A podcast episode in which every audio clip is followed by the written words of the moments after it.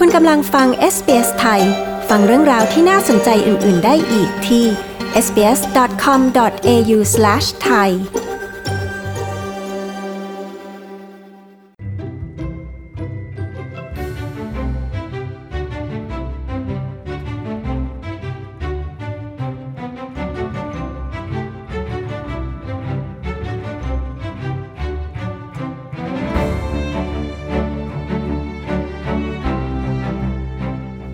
พูดคุยของ SBS ไทยวันนี้นะคะ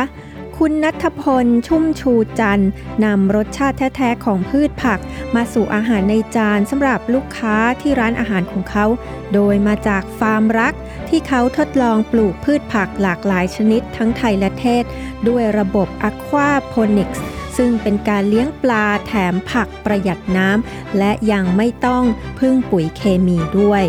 คุณจงจิตบิคานอน ผู้สื่อข่าวพิเศษของ SBS ไทยประจำควีนสแลนด์จะพาคุณผู้ฟังไปพูดคุยกับคุณนัทพล ชุ่มชูจันทร์ถึงฟาร์มรักของเขาค่ะ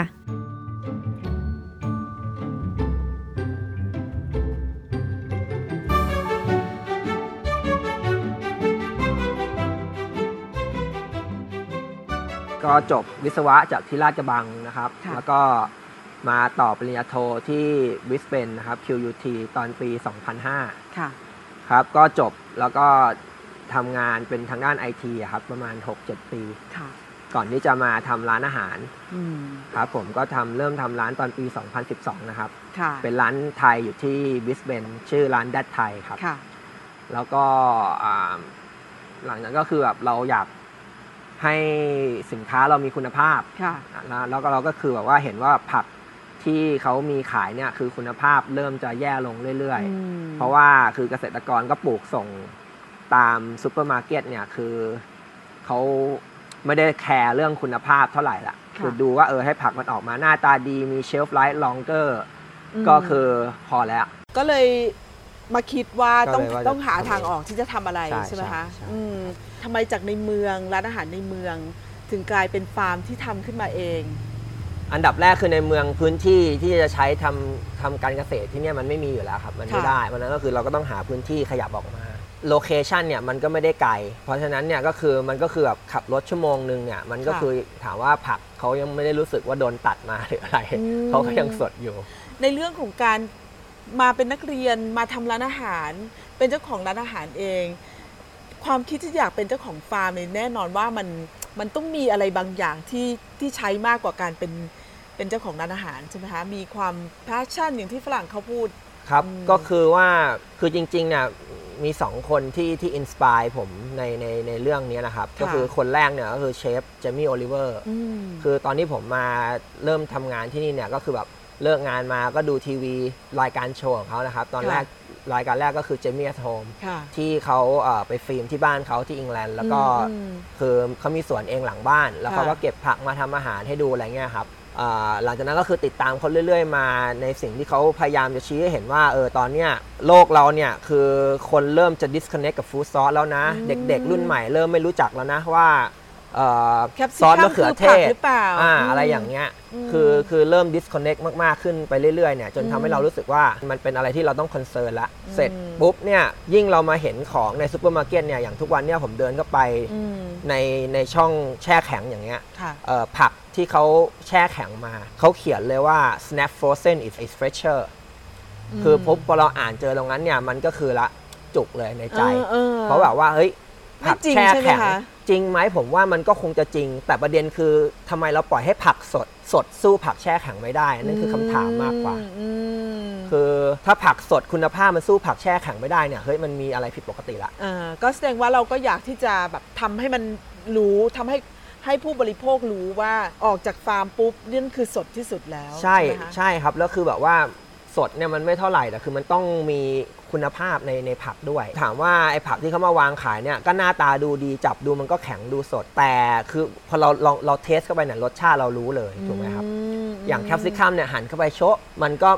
ไม่กรอบแล้วฟ้ามๆแล้วเออถามเออว่ามันไม่มีกลิ่นอะอย่างของผมเนี่ยผมตัดไปเนี่ยผมบางทีลืมไว้ในตู้เย็น เดือนหนึงเอาออกมาหั่นก็ยังกรอบสิ่งเนี้ยที่มันที่มันต่างแล้วแบบ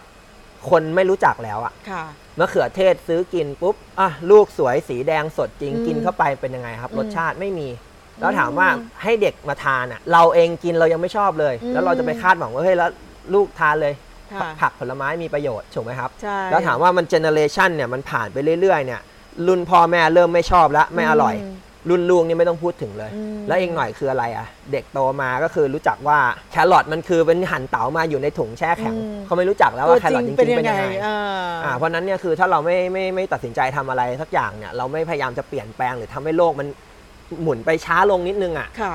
ก็เหมือนกับเรายังเชื่อมกับธรรมชาติ ในสิ่งใช่ที่เราคิดว่ามันควรจะเป็นมาเป็นอย่างดังนั้นแต่ใช่เดิมใช่นะคะใช่อืมครับ แล้วก็เลยมาหาสถานที่ที่เหมาะสมที่สุดกับการทำ ทำฟาร์มทำเลยฟาร์มเหรอคะ ศึกษาวิธีการมันก่อนว่าเราจะทำฟาร์มแบบไหนและใช้พื้นที่เท่าไหร่ ผมเนี่ยเริ่ม gardening ตั้งแต่ปี 2010 เลยตั้งแต่เริ่มค่ะ ติดตามเจมี่โอลิเวอร์นะครับ ก็อืมทำที่บ้าน ทำที่บ้านอ่าก็คือซื้อบ้านหลังแรกปุ๊บเนี่ยงานแรกก็คือถากหญ้าหน้าบ้านทิ้งหมดเลยทำปลูกผัก หญ้าญี่ปุ่นสวยๆ ผมอ่า ถากทิ้งหมดเลย ก็คือลงทำแปลงผักลองปลูกผัก ปัญหาที่เจอเนี่ยคือผมว่าหลักๆเลยมี 3 อย่างอืมอันดับแรกเนี่ยคือ สู้กับวัชพืชไม่ไหว คือมัน outgrow ผักเราแน่ๆเลย คือแบบค่ะ เราเสียเวลาส่วนใหญ่ไปกับการดูแลวัชพืชอืมนะครับ แล้วก็อันที่2เนี่ยก็คือ สู้กับปุ๋ย เพราะว่าเราพยายามปลูกออร์แกนิกเองเนี่ยค่ะ ปุ๋ยเราอะไรอย่างเงี้ยคือรู้สึกว่าทุกครั้งที่เราปลูกเนี่ยเราไม่สามารถลงล็อตสองได้คือเหมือนกับว่ามันเราเสียสารอาหารลงไปในดินหมดเลยนะครับแล้วก็อันดับที่สามก็คือเรื่องแมลง การที่แบบเราจะแบบไม่ใช้สารไม่อะไรเนี่ยโอ้โหยากต่มาอก สู้กับแมลงอีกใช่อืมครับเพราะฉะนั้นเนี่ยก็คือมันเป็นข้อเสีย 3 อย่าง แต่ก็คือผมก็ปลูกมาเรื่อยนะ แต่ค่ะ ผมรู้สึกว่าเราใช้เงินไปกับการปลูกผักเนี่ยมากกว่าถ้าเราไปซื้อผักออร์แกนิกทานเองอีกค่ะ ใช่ นะครับ ซึ่งก็ ว่าไปแล้วก็ไม่ได้แพงนะคะ ถ้าเกิดว่าเรา เราแลกกับอ่าความอร่อย ใช่อืมมันก็คือมันมันอัตรสมันคนละอย่าง แล้วก็มันก็คือความภูมิภูมิใจด้วยเนาะเราแบบค่ะปลูกเองทานเองอะไรอย่างเงี้ยเออ แต่ก็คือเราก็ยังอยู่ใน journey มาตลอดทีนี้เนี่ยอ่าวันหนึ่งเนี่ยก็คือได้มารู้จักกับระบบอ่า aquaponic คือพอเราเห็นปุ๊บเนี่ยเรารู้สึกว่ามันมันเป็นอะไรที่มันอาจจะตอบโจทย์ในจุดด้อย3อย่างที่เราที่เรารู้สึกมาเนี่ยค่ะ ระบบเนี่ยมันอาจจะตอบโจทย์ก็คือลองทดลองเองเหมือนกัน ที่บ้านลองที่กเหมืบ้านกันเออลองสร้างระบบเล็ก ๆ ขึ้นมา ค่ะกับตารางเมตรเดียวเนี่ยครับ แล้วก็เลี้ยงปลาได้ตอนนั้น 20 ตัวเอง ก็ผลลัพธ์ Amazing มากก็คืออืม ยิวสูงมาก แล้วก็อืม แบบรสชาติดีอะครับ ค่ะ รสชาติเหมือนกับดั้งเดิมเหมือนเหมือนออร์แกนิกที่คือ ที่ที่เราซื้อมา คือผมก็ไม่รู้ว่าออร์แกนิกที่ซื้อมามันมันมันมันดั้งเดิมเป็นยังไง คือค่ะเราก็ disconnect มาจากช็อตนั้นแล้วเหมือนกัน อ่า แต่ทีนี้คือเอาที่ว่าเราเป็นเชฟเองเราเรากินเองเรารู้สึกได้ว่า มันมันใช่กว่าเยอะเลยอืมอืมเทียบกับผักที่แบบเราหาได้อะไรอย่างเงี้ยค่ะ SBS ไทยทางโทรศัพท์มือถือออนไลน์และทางวิทยุ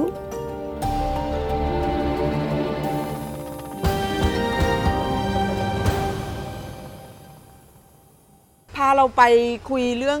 อะควา Aquaponics โ r นิกนิดครับนึงได้ไหมคะ มันทำงานยังไงอะคะ มันเป็นระบบที่เรา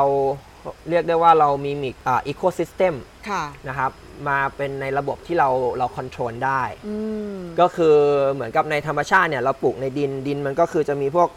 แบคทีเรีย พวกไส้เดือน พวกอะไรที่มันแบบเปลี่ยนสารอาหาร พวกขี้วัวขี้ไก่ที่เราใส่เนะครับค่ะเปลี่ยนไปในรูปแบบที่ต้นไม้เนี่ยสามารถดูดซึมเข้ามาใช้อืมเพื่อที่จะไปเจริญเติบโตได้ค่ะเพราะฉะนั้นเนี่ยเราจำลองระบบตรงนั้นมา ปุ๋ยหลักของเราเนี่ยก็คือมาจากปลาค่ะนะครับปลาก็คือเขาก็ ขับถ่ายธรรมชาติของเขาขี้ปงขี้ปลา มันก็จะปนอยู่ในน้ำค่ะ ต้องเป็นปลาประเภทไหนคะ ปลาอะไรก็ได้ครับ แต่ว่าคือเราเลี้ยงในในแท้งเนี่ย เพราะฉะนั้นก็คือควรจะเป็นปลาที่เขาแบบตามธรรมชาติเขา อยู่ในtank environment ได้ ค่ะ ส่วนใหญ่พวกปลา native เนี่ยจะโอเค อืมอย่างที่เมืองไทยเนี่ยพวกปลานินปลาหมอเนี่ยก็ได้คือใช่ไหมคะใช่เลย ค่ะ ที่นี่คือปลานินนี่คือผิดกฎหมาย อืมเราเลี้ยงเราเลี้ยงที่บ้านไม่ได้เหรอคะต้อง คือมีก็โดนปรับแล้วครับเพราะฉะนั้นค่ะ ก็คือปลานินใช้ไม่ได้ แต่ว่าเขามีปลา native ที่นี่ก็เป็นพวก perch ตอนนี้ที่ฟาร์มใช้ jade perch นะครับ ค่ะก็คือจะมีโอเมก้าอ่าฮะ3เยอะมากในค่ะ ในเนื้อ น้อยกว่าปลาแซลมอนนิดเดียวเอง เราได้ปลาด้วยเป็น end product อืมแต่ว่าโฟกัสของเราเนี่ยคืออยู่ที่อยู่ที่ผักมากกว่า ขี้ปลาเนี่ยเขาก็จะมา cycle ผ่านเข้ามาใน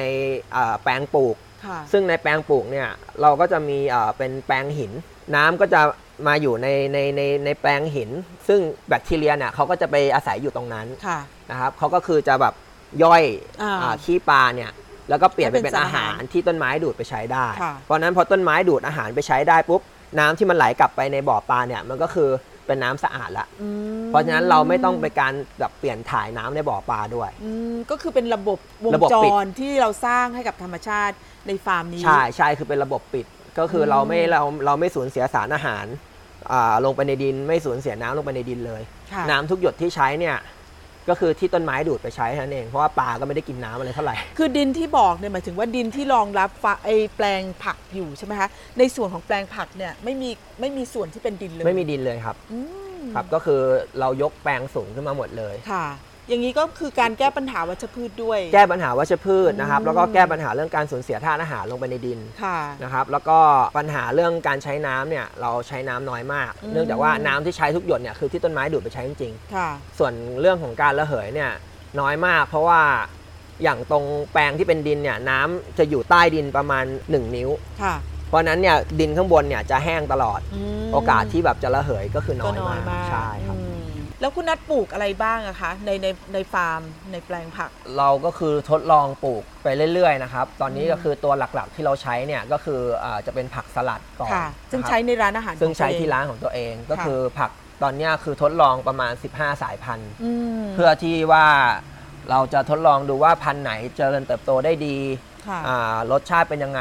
แล้วก็อืมในใน greenhouse เนี่ยข้อเสียอย่างหนึ่งคืออากาศจะร้อนกว่าข้างนอกอืมเพราะฉะนั้นเนี่ยเราต้องดูสายพันธุ์ที่เขาสามารถเอ่อทนทกับนความความร้อนร้อนได้ดีกว่านิดนึง ซึ่งแล้วก็มีพวกอะไรบ้างอะคะ มีตั้งแต่โอ๊กเป็น butterhead เป็น cos อืมก็คือตอนนี้ก็คือปลูกลองปลูกทุกอย่างอะครับค่ะ15 สายพันธุ์มคือผมก็เพิ่งรู้เหมือนกันว่ามันมีสายพันธุ์เยอะมากจริงๆมีเยอะกว่านี้เยอะมากเลยอืมก็คือเราทดลองไปเรื่อยๆนะครับ ซึ่งอ่าพวกผักที่เลือกมาเนี่ย ก็เป็นผักที่สามารถใช้ได้ในร้านอาหารเสิร์ฟกับลูกค้าใช่เลยสลัดครับได้ใช่ไหมใช่เพราะว่าอย่างบางตัวอย่างที่ทดลองมาเนี่ยอย่างเนี้ยผมเจอละพันธุ์หนึ่งที่เหมาะสำหรับการเอามาห่อบาร์บีคิวมคือปกติเนี่ยเราจะรู้จักเราใช้แต่พวกกรีนโอ๊กเรดโอ๊ก ค่ะ ซึ่ง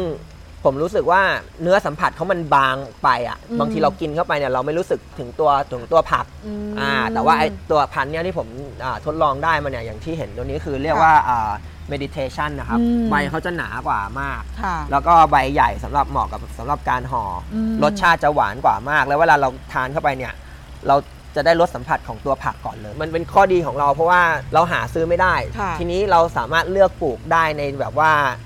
specific ที่เราจะใช้เลยอะครับ อืมมีผักไทยด้วย เมื่อกี้เราเดินดูเห็นผักมีผักไทย ไทยเยอะแยะมากมาย ทดลองดูครับ เพราะว่าค่ะ อยากให้ฝรั่งได้ได้รู้จัก อาหารไทยแบบจริง ๆ นะครับ ก็ค่ะลองปลูกมีทั้งใบยอ ใบชะพูอืมีมะเขือเปราะนะครับมะเขือพวง ฟักทองไทยด้วยมีฟักทองไทที่ยเนื้อเหนียวเหนียวๆใช่ไหมใช่ครับ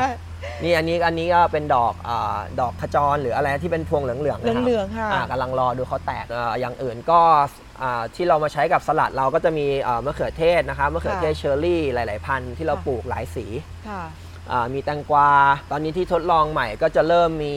พวกขึ้นช่าย พวกอ่าเฮิร์บพวกเนี้ยนะครับ พวกกุ้ยช่ายมีใบย่านางอ่าอันนี้ใบยะนางลองดูเล่นๆอยากดูว่าเป็นยังไงอืมผักไทยที่เราปลูกที่นี่เนี่ยสามารถที่จะเข้ากับระบบที่เราสร้างขึ้นมาให้ได้คือทุกตัวคือประสบผลสำเร็จหมดณตอนนี้ที่ปลูกมายังไม่เจออะไรที่ปลูกแล้วไม่โตนะครับค่ะส่วนใหญ่ก็คือโอเคหมดเลย จะมีบ้างก็คืออาจจะเป็นอากาศค่ะ ที่แบบว่าเออเขาอาจจะสตันนิดนึงนะครับอืมแล้วก็ปัญหาหลักอีกอย่างหนึ่งก็คือที่ต้องเรียนรู้ก็คือเรื่องแมลง นี่คือขนาดเราอยู่ในกรีนเฮาส์ปิดค่ะทุกอย่างค่ะเอาไม่อยู่จริงมีเข้ามาเหรอคะๆถ้าเข้ามาก็คือเข้าอะครับอืมบางเนี้ยคือผมรื้อทิ้งไปหลายรอบมากเลยค่ะเพราะว่าเราไม่อยากสเปรย์อืมแล้วทีนี้คือถ้าเราเอาไม่อยู่แล้วเนี่ยก็คือต้องรื้อออกให้หมดเลย แล้วก็ค่ะเริ่มปลูกใหม่ นั่นคือปัญหาที่ต้องเรียนรู้ไปเรื่อยๆใช่เพราะครัว่าบตอนนี้ฟาร์มของเราอายุ เพิ่งจะหนึ่งแล้วปีครับหนึ่งเพิ่ปีเพิ่งเริ่มปลูก เริ่มปลูกจริง ๆ คือสิงหาค่ะปีที่แล้วค่ะใช่ในแง่ของการประสบผลสำเร็จของผักที่เราปลูกผักแล้วที่ก็ปลูกเนอะเข้ากับธุรกิจที่ทำรองรับด้วยคือร้านอาหาร ผมมองว่ายิวที่เราได้เนี่ยนะครับอืมเอ่อเทียบกับพื้นที่ปลูก และแรงงานคนที่ใช้เนี่ยค่ะผมว่าคือมันมันมหาศาลมากอืมอย่างปีที่แล้วเนี่ยลองทดลองปลูกกระเจี๊ยบแค่แปลงเดียวนะครับ ก็ประมาณสัก สองตารางเมตรไม่ถึงดีนะครับ ผมเก็บเป็นร้อยกิโลอะครับว้าวร้อยกิโล จากแปลงเดียว แล้วเราไปใช้ในร้านอาหารอย่างเดียวหรือเราขายด้วยเราคะใช้ที่ร้านอย่างเดียวครับ ผมก็เออเอามาทำเป็นเทมปุระมะเขือเทศเนี่ยก็อย่างที่เห็นนะครับ คือพวงหนึ่งนี่ก็ติดประมาณ 20-30 ลูก แล้วอีกอันหนึงที่มัน Impact มากๆ ก็คือเรื่องของรสชาติ ค่ะ ที่แบบถ้าลองเทสดูเนี่ยทุกวันนี้คือมีลูกค้ามาขอซื้อนะครับเราบอกว่าเออเราเราปลูกยังไม่พอจริง ค่ะ ๆ ที่เราใช้นะครับเพ ราะว่าเขาเขาหาซื้อไม่ได้อืมที่แบบนี้เนาะที่มีรสชาติ ก็ในส่วนที่เราได้เดินทางมาถึงนี้ เป็นเวลาหนึ่งปีและกับสิ่งที่เราเรียนรู้น้องนัทคิดว่าอนาคตของฟาร์มของเรา มีแผนอะไรที่จะพัฒนาให้มันมากขึ้น หรือว่าครับจะมีการขยับขยายพื้นที่ คือผมมองว่าอันเนี้ยมันเป็น future ของมนุษยชาติได้เลย ที่ผมพูดอย่างนั้นเนี่ยเพราะว่าผมรู้สึกว่าในในพื้นที่ที่เราใช้ปลูก และในทรัพยากรที่เราใช้จริง ๆ เนี่ย คือเราสามารถผลิตอาหารคุณภาพเนี่ยได้เยอะมากอืมนะครับ เราใช้น้ำจริงๆเนี่ยน้อยมากๆเลยค่ะแทบจะ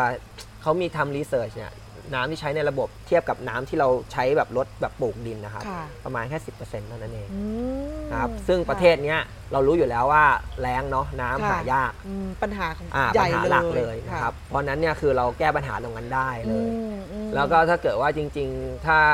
อนาคตข้างหน้าได้ทำอีกเนี่ย เรื่องของโครงสร้างของกรีนเฮาส์เนี่ยค่ะถ้าเราลงทุนได้อีกเยอะนิดนึงเนี่ยเราสามารถปรับอุณหภูมิอากาศได้ด้วย เพราะฉะนั้นเนี่ยอืมทั้งปีเราสามารถปลูกได้หมดเลย ถ้าเราอืมถ้าเราควบคุมสภาพอากาศข้างในกรีนเฮาส์ได้นะครับค่ะแปลงเนี้จะเป็นแปลงทดลองนะครับค่ะแล้วก็ถ้าเกิดว่าเราได้มีโอกาสก็จะขยายทำออกไปเพิ่มเรื่อยๆ เพราะว่าอืมเป้าหมายจริงๆเนี่ยคืออยากให้คนเนี่ยได้เริ่มรู้จักว่าเออรสชาติของของของผักจริงๆเนี่ยมันเป็นยังไง คือไม่ได้แบบว่า ให้คนหันมากินผักนะครับ ค่ะ คือผมก็ยังชอบทานเนื้อเหมือนกัน อ่าฮะ แต่ว่าวิตามินเกลือแร่เนี่ยมันมาจากผัก ค่ะ เพราะฉะนั้นเนี่ยยังไงมันก็ยังต้องเป็นส่วนประกอบในในอาหารที่เรากินเพื่อที่ให้เราสุขภาพแข็งแรงเนาะอืม ทีนี้เนี่ยถ้าเกิดว่ามันไม่อร่อยอะก็ยากที่จะไปให้ทำให้เขาให้เขากิน อยากกินใช่ไหมครับ อืมเพราะฉะนั้นเนี่ยหลักๆก็คืออันดับแรกแหละต้องอร่อย ค่ะแล้วสองก็คือถ้าเกิดมันปลอดสารด้วยยิ่งดี อันดับ3เนี่ยคือราคาเนี่ยถ้าเกิดว่ามันไม่ต้องแพงมาก เพราะว่าผักออร์แกนิกเนี่ยทุกวันเนี่ยเราไปหาซื้อเนี่ย มันราคา 3-4 เท่าของใช่ผักปกติ ใช่ เพราะฉะนั้นเนี่ยการที่ทุกคนจะจะหันมากินเนี่ยมันเป็นข้ออ้างแล้วเอ้ยแพงอะไม่กินอืมใช่ไหมครับ ทีนี้ค่ะคือสิ่งที่เราพยายามทำเนี่ยคือเราลงทุนตรงนี้ให้ เพื่อที่ว่าเราไม่ต้องไปชาร์จลูกค้าแพง เพราะเราไม่ได้ไปซื้อเข้ามาเราปลูกเองอืมก็คือเราลงทุนให้ลูกค้าก่อน ให้เขาเริ่มรู้จักว่าเฮ้ยจริง ๆ เนี่ยผักมันอร่อยนะ ถ้ามันอืมปลูกได้ตามที่เขาควรจะเป็นนะครับค่ะค่ะอ่าแล้วก็คือจะค่อย ๆ ให้เขาเริ่มเทคเขาสู่เจอร์นี่ว่าอืเริ่มรู้จักกับธรรมชาติจริง ๆ ว่ามันเป็นยังไง ถ้าอนาคตข้างหน้าอะแปลงนี้อาจจะเป็นแปลงไว้เปิดให้คนเข้ามาดู เด็กๆก็จะได้เห็นว่าเฮ้ยเออต้นมันโตมาอย่างนี้นะมะเขือเทศรสชาติเป็นอย่างนี้นะอะไรอย่างเงี้ยครับมมก็คืออยากอยากจะทำตรงนั้น ขอบคุณมากนะคะ วันนี้ที่ให้โอกาสเรามาเยี่ยมชมฟาร์มนะคะครับผม